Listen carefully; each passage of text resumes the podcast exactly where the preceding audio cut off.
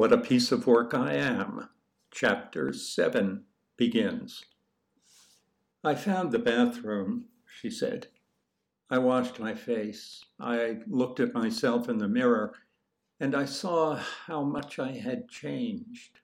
Of course, I was still gorgeous, but I had a hardness that I hadn't had.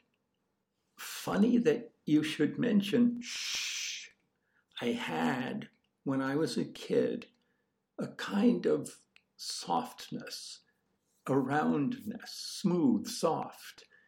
It was gone. She was staring into space or into the past, perhaps into the mirror that had hung on her wall in the tiny bedroom she had as a girl.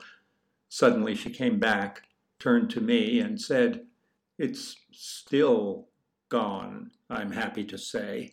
It's been gone for a long time. I'm glad. I wouldn't want that back.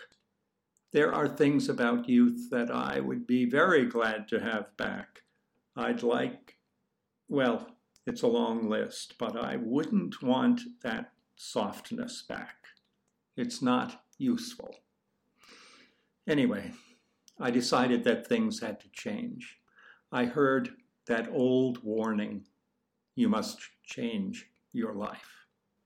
So I decided to try to become one of the kids again. Denny invited me to one of their parties, and I went along with the gag. She took a long drag from her cigarette and looked at me through the smoke, and so forth. You can take it from there.